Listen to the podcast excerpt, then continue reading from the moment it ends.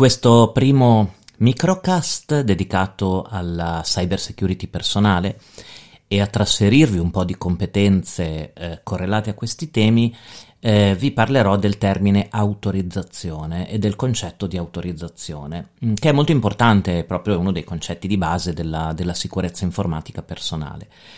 Eh, diciamo che il concetto di autorizzazione è correlato all'idea di multiutenza, che mm, diciamo, è un'idea che hanno avuto i primi pionieri, diciamo, dell'informatica e che è un concetto molto semplice. È l'idea di permettere a più utenti, di qui il nome multiutenza, di usare uno stesso computer, uno stesso sistema informatico, senza interferire o interferendo il meno possibile negli spazi, nei file e nelle attività degli altri. Quindi, come immaginate, è l'idea di separare in stanze blindate, in camere blindate più utenti, per cui non c'è nessun problema se più persone utilizzano uno stesso computer portatile, uno stesso computer fisso, uno stesso server, eh, perché ognuno, ognuna di loro ha un uh, profilo con determinati privilegi.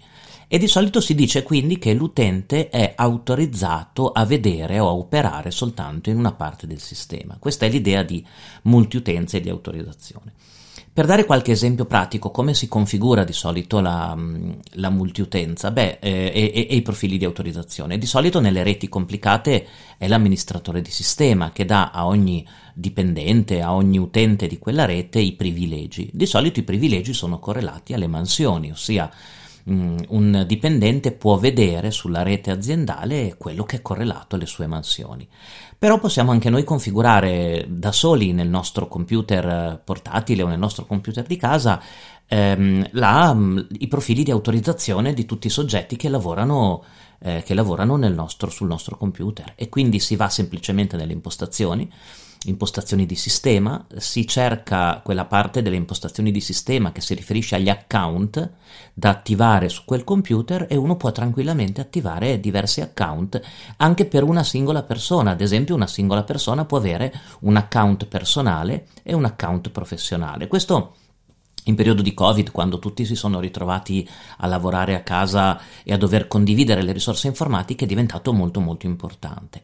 Abbiamo avuto dei casi ovviamente clamorosi dove i profili di autorizzazione erano saltati. Mi ricordo eh, i casi di due ospedali, un ospedale in Portogallo e un ospedale in Olanda, dove tutti i dipendenti dell'ospedale, ma proprio tutti intendo, quindi compreso l'addetto alla mensa o il parcheggiatore, potevano collegarsi a un computer dell'ospedale e vedere le cartelle cliniche e lo stato di salute di tutti i pazienti. Quello era chiaramente un luogo dove eh, era saltato completamente il principio e l'attenzione all'autorizzazione.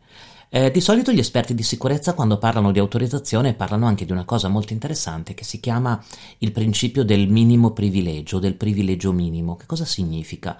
Significa che sarebbe opportuno che ciascun utente potesse vedere lavorare su software, operare su dati, eh, eh, il, il minimo necessario per svolgere quella determinata funzione.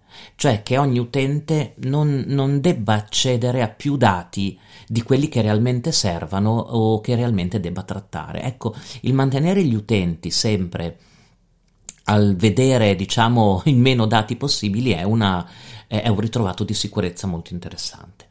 Voi sapete che quando parliamo di autorizzazione o di privilegi, l'amministratore di sistema, l'admin o il termine root si usa anche in altri sistemi operativi, è, è, Dio praticamente su quel computer, può fare qualsiasi cosa.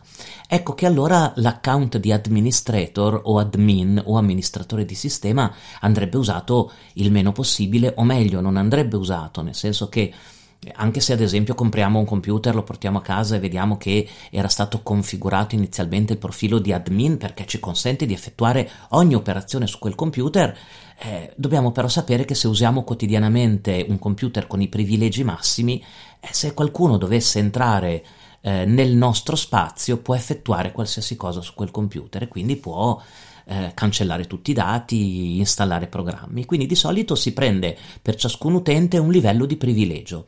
Voi vedrete che eh, se volete impostare i privilegi di autorizzazione nel vostro computer Windows o Mac, quello che sia, vi dà varie possibilità. Potete impostare un utente che sia amministratore, cosa che vi dicevo è meglio, insomma, bisognerebbe evitare, un utente con privilegi abbastanza ampi, ma addirittura potete impostare degli utenti con dei privilegi estremamente bassi, che ad esempio possono soltanto navigare in internet o condividere dei dati o addirittura soggetti a controlli da parte ad esempio dei genitori.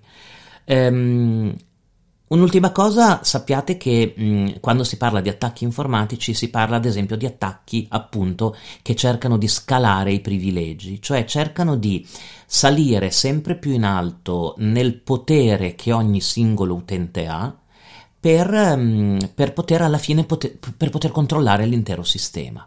Quindi in questo primo Microcast approfondite per favore, per cominciare a farvi le vostre competenze in tema di cyber security personale, il concetto di autorizzazione. Fate le prime prove sul vostro eh, computer, provate a creare dei profili vostri, dei vostri familiari, anche due o tre profili eh, correlati a una stessa persona per separare i tipi di dati verificate le funzioni della, uh, dell'admin, dell'amministratore e i poteri e valutate anche come potete dare ben specifici privilegi ai singoli utenti. In questo caso riuscirete a creare un ambiente di lavoro eh, molto sicuro dove un utente non può, tra virgolette, combinare guai o eh, interferire in altri ambiti della, in altri ambiti del, del sistema e e ad esempio non può vedere i dati o le informazioni altrui. Quindi, primo trasferimento di competenze, cercate di comprendere con cura il significato di autorizzazione e privilegi nel vostro sistema informatico. Ci sentiamo nel prossimo microcast.